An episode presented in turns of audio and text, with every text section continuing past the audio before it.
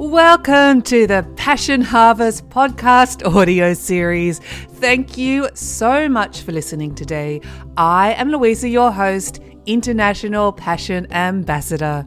If you would like to watch this episode, please head over to our Passion Harvest channel on YouTube.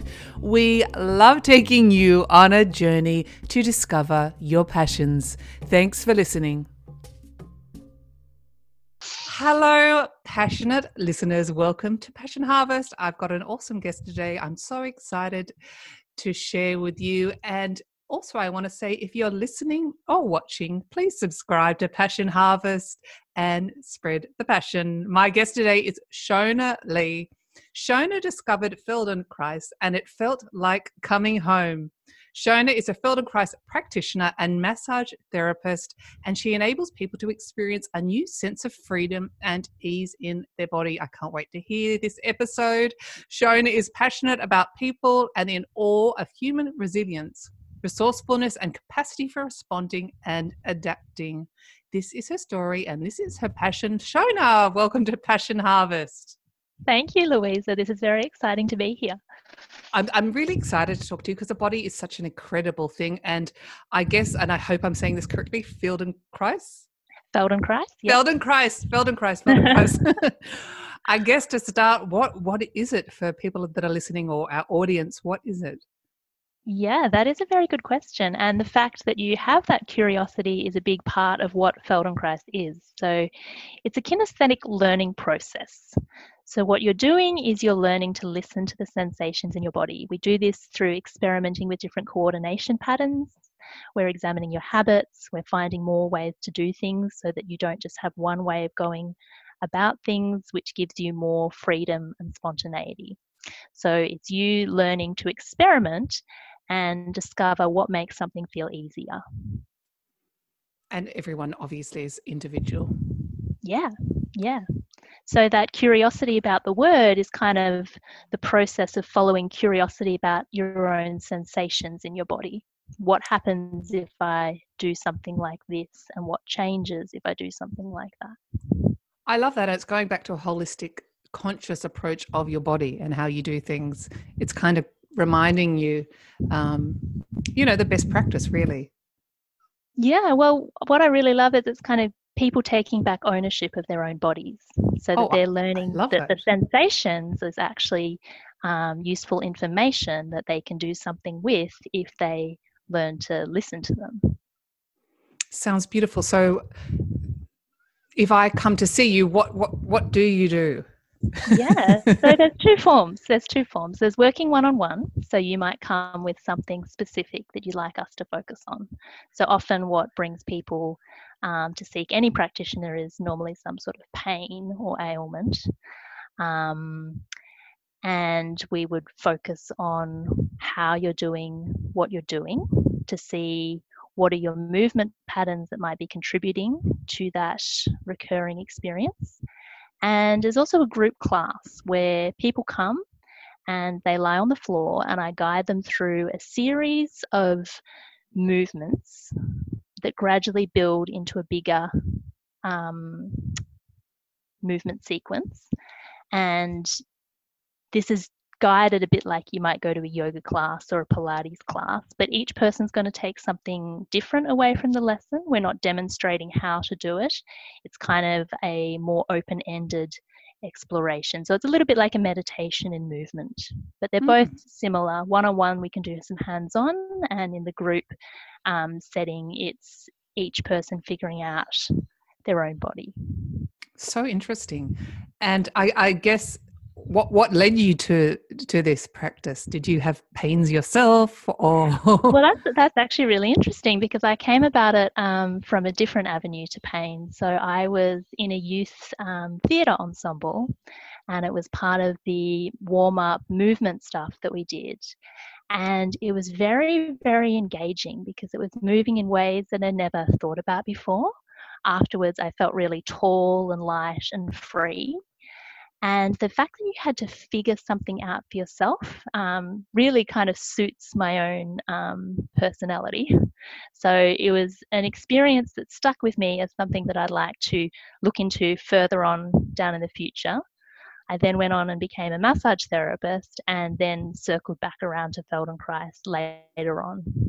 It's just amazing how life sort of leads us on yeah. these avenues and journeys, and you never know where you're going to end up. But it, you know, it, it was there and it directed you and guided you to, I guess, what you're doing now and what you needed to do. Well, I have an interesting story on that actually, because there's actually a massage client that sort of nudged me along in the Feldenkrais um, path. One day I was doing something with his arm, and in the middle of the session, he said, Have you ever considered being a Feldenkrais practitioner? And I said, Yeah, well, actually, I have. And we had a conversation about that. And the practitioner that he goes to see was looking for an admin assistant. So I then went and worked for her. So then it was around me a little bit more. And then this is like, you know, something leading you along the path. I then received this um, education grant, which was a thousand dollars to continue my professional education. And it had certain criteria about what you could use it for. And I was keen to put it towards a Feldenkrais training. So those were the sequence of events that kind of led me um, to study Feldenkrais at that particular point in time. I love that. That's such a beautiful story. Yeah. And just because the name's so unusual, what is what is the background, or where did Feldenkrais? Yeah, I'm saying it correctly. So, come are, from? yeah. Uh, Moshe Feldenkrais was actually a person. Oh, okay. Yeah, a little bit like Joseph Pilates. We've right. just shortened it down mm-hmm. to Feldenkrais. Um, so he was a physicist who had knee pain from old soccer injuries and he was curious about why it was worse on some days and better on others. So he started observing what he was doing on the days that it was better, what he was doing on the days that it was worse. So he started looking at anatomy, analyzing it from a physics point of view, and experimenting with could he find a way of walking that didn't cause pain in his knees. His wife was a pediatrician, so he'd watched lots of children in the waiting room, how they learnt to roll over, to crawl, to come up to standing.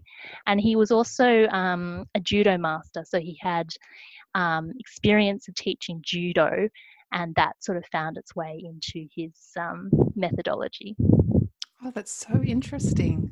Yeah.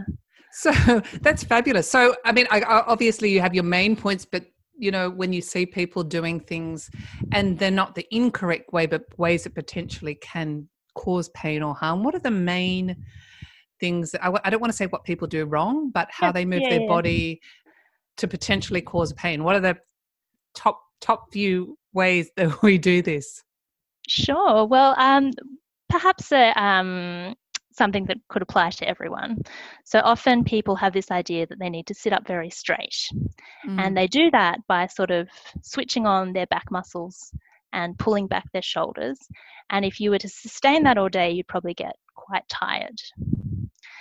So, from a Feldenkrais perspective, we would start by sensing where your weight is on your sitting bones, feeling the shape of your pelvis, and begin gently tilting your pelvis a little forwards and a little backwards. So you're welcome to try this out now.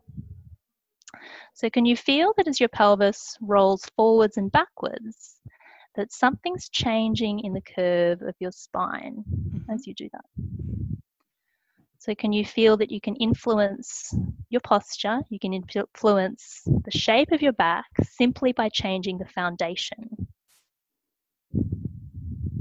Yes, I can. Yeah. So, can you see that if you were to sit up by sort of tilting your pelvis and influencing how the bones stacked up on top of it right from the bottom of it, that this is a more sustainable way of staying upright rather than trying to use muscular effort to keep you upright. So, should your back actually be curved?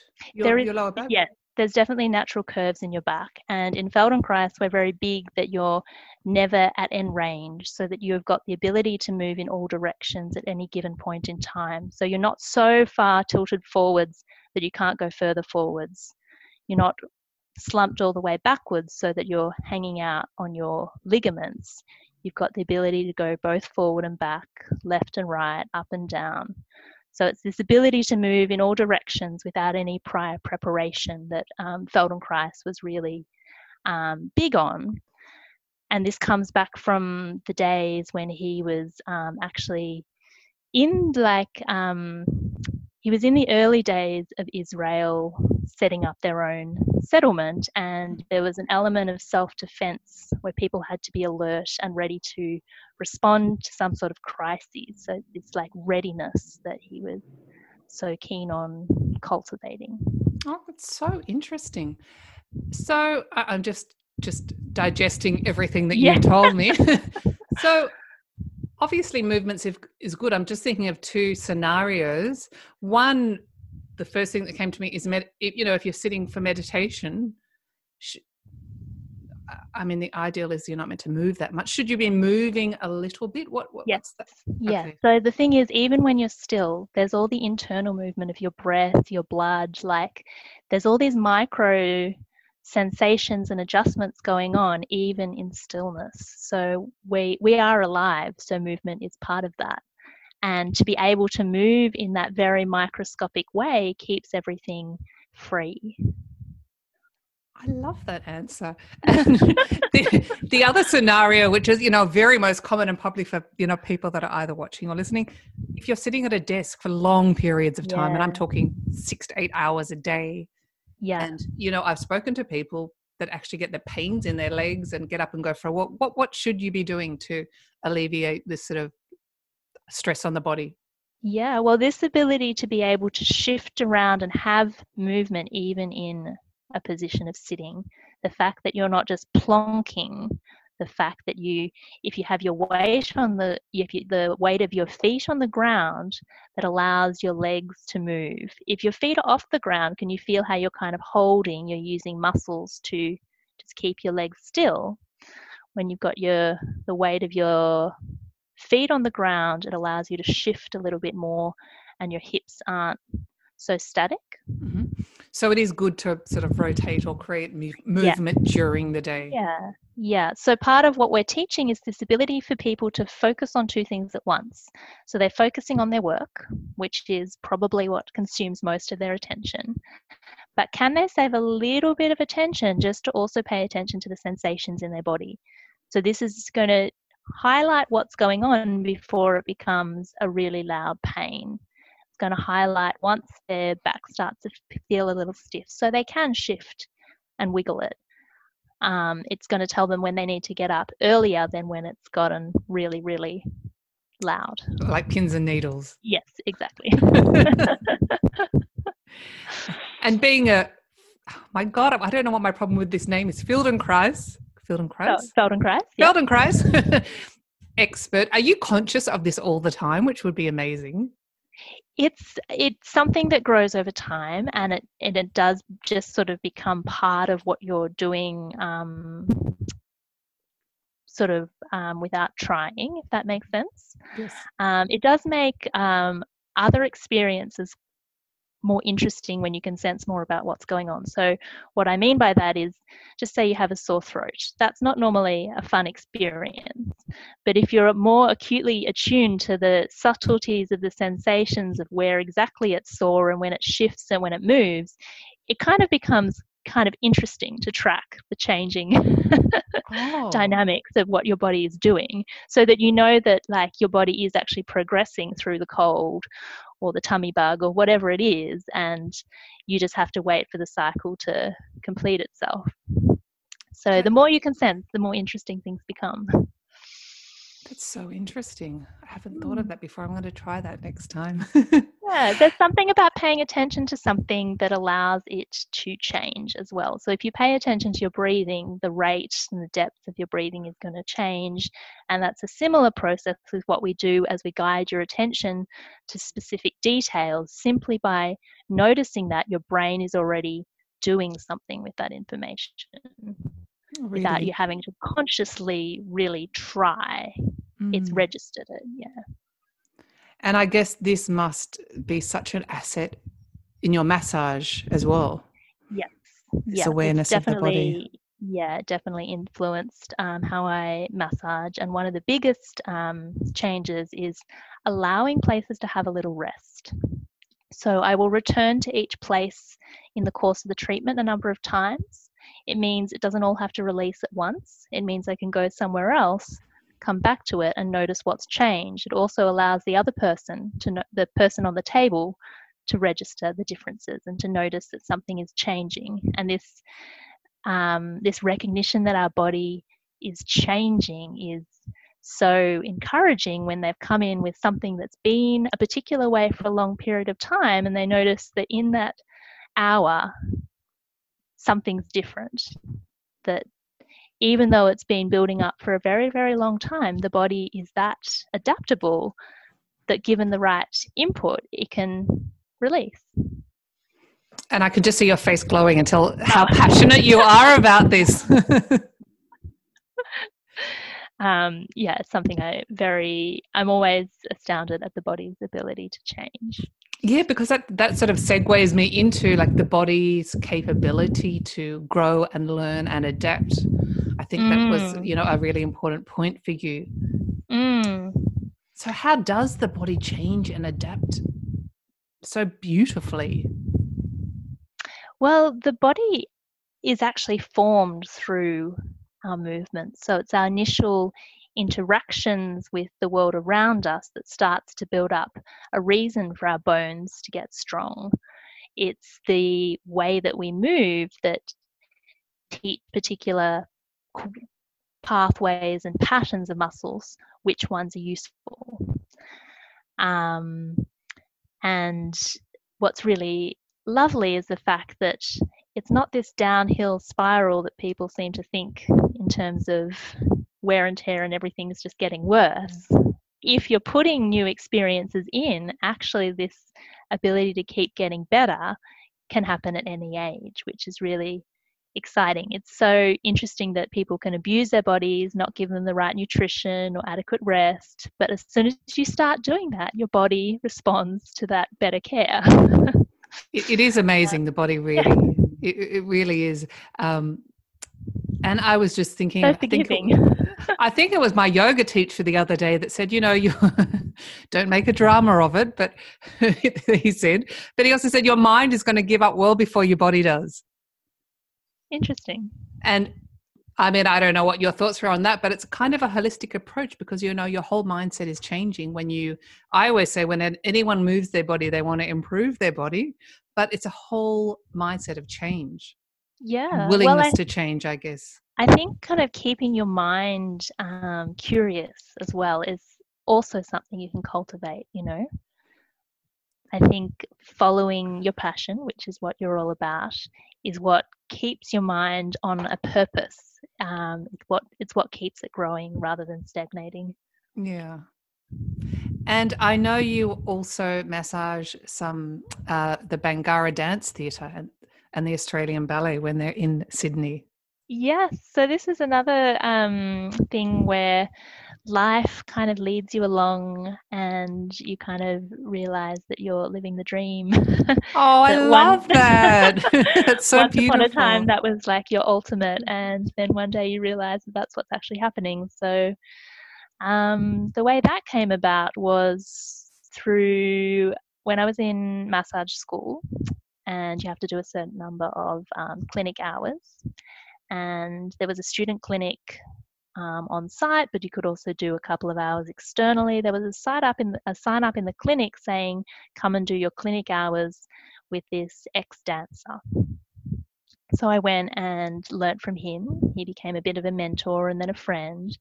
And over the years, he's sort of put my name forward for different things when he was unavailable, and it grew from there. So it's um, that's how I became involved, and it's um, kind of bringing back that theatre um, passion that I had when I was younger, and still being in the um, that environment.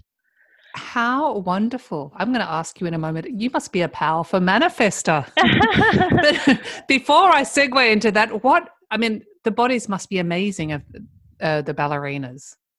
What's really interesting is um, this comes back to your bodies develop according to what it is you do with them. Mm-hmm. So, this is a common um, thing. People think that they have these perfect bodies. And what they have is they have bodies that know how to do a particular thing really well.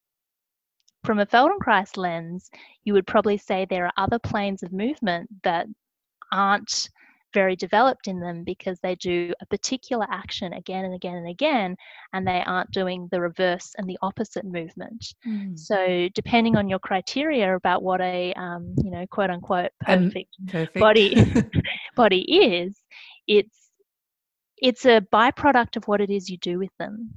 So there are very strong patterns within their body based on ballet, based on the repertoire. And when people come in for treatment, often there'll be a bit of a pattern based on the choreography. So whatever's going on in the show that they're doing will show up in what it is that people are asking treatment um, for treatment. Is that over the various people that you see in the same dance, for example?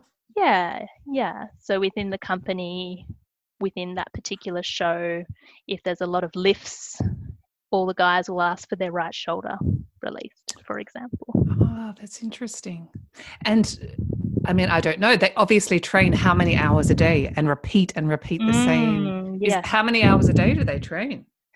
Well, put it this way they do class every morning, then they do rehearsals, and then they have like a show at night. So a lot. A bit, yeah. but would they balance it out like going to a gym or other things, weights and things yeah, like that? Yeah, that is part of it. Um, they each would have their own personal sort of um, maintenance, gym, swimming program. program. And um, that also comes down to personal preferences between how people like to um, look after themselves outside of work. Mm. I love that. So you're living your dream life. I'm yeah. going to have to ask a question. how did you do it? Like, did you intentionally set these intentions? So, I or the milestones um, and goals. I'll stop talking now because I'm so yeah, excited to talk about this. Yeah. um, I think to start off with, I had a lot of free rein growing up. So I was um, free to follow my own little creative projects. And if I decided one day that it would be fun to paint the garden shed, I was kind of allowed to do that. Okay. um, so that's practice in decision making. And um, being given like the liberty to make your own decisions and follow through with them. Being um, very kinesthetic, a lot of my decisions have also come about based on my imagining the actual experience of what that would be like. So when I finished school, I knew I didn't want to um, have a desk job because the physical experience of being stuck to a desk was not appealing. Um, so it's kind of a, it's a process of being um, sort of knowing what the next step is, knowing what it is you like, not necessarily having the full final this is where you're going to end up, but just knowing what the next thing is based on what it is that gives you joy. Um, so it's it's always been quite an intuitive decision making process. I'm not a let's make my five year plan and count back the 12 steps type okay. of person. um, when I cook, I like to sort of invent rather than follow recipes. Um, so it's kind of following what the next idea is and seeing where that takes you. That's that's that's the perfect recipe for manifesting, and um, so it's it's following what feels good to you. And as you said, I like you don't get too caught up in the detail. You imagine. I think you need a reason to get going, and then you encounter what you encounter, and that might change your direction. But you're following what feels but good you, and you, right for you. you. You've got to go. Yes, yes, yeah. There's a reason to. There's a reason to start, and then you're then you're allowed to shift do you visualize how you want to feel the potential outcome of it? I think um, that's not part of my process. Mm-hmm. Um, I think for me, it's kind of what excites me at the time and following with what's sort of presenting itself. Mm-hmm you don't get that analytical about the whole process. no, that's lovely. I love that you say you're living your dream. It's so fabulous. So you've got the gratitude aspect as well, and you obviously a very happy, positive person, which I think is you know is, is amazing as well for manifesting. Yeah, I'm sure that's um, that's part of it. But I, I feel um, that's sort of self perpetuating when you're doing what you love. And I think there's something about having your own business that every day you're making all the calls. So what you're doing is your own choosing, and that's a very big difference to doing something because someone else said you should. Mm, I absolutely yeah. agree. That that's lovely. I guess I always like to ask my guests, and we've kind of talked, you know, touched this quite a bit, but for someone who I just wanted to ask you, for someone who is looking to follow their passion, what what is your recommendation? What would you suggest? Yeah, I would say um, start with something. It doesn't matter what. Um, and when you're um, looking back, sort of tracking progress rather than tracking how far away you are from your final um, desired destination. So you're looking back this time a year ago, where was I at? And all the things that have happened since to sort of reinforce the fact that you are in progress and heading towards where you're going. And if you just keep that progress going, that will take you there. Wonderful. Thank you. in the interest of time, is there anything else you'd like to talk to our audience about? Um, hmm, I think I'll let you you lead that. I have gotten into the conversation and haven't. No, no that's fine. I, I, you know, I, I just think you've covered everything so beautifully, and I can't wait to dive into Feldenkrais. Feldenkrais? Beautiful, yeah. so obviously for our audience anyone that is listening or watching all shona's details will be in the show notes to connect with her. Shona it's been awesome to have you on the show on passion harvest. Thank you so much. Lovely and you must get to chat to so many people. That's that's really fun. It's amazing. It's a dream life. It's one of my major passions. Thank you so much. You're welcome. Bye. Bye that is the end of our passionate episode. Thank you so much for listening. And please subscribe, leave a review, tell your friends, and spread the passion. As always, every day may you be more and more passionate.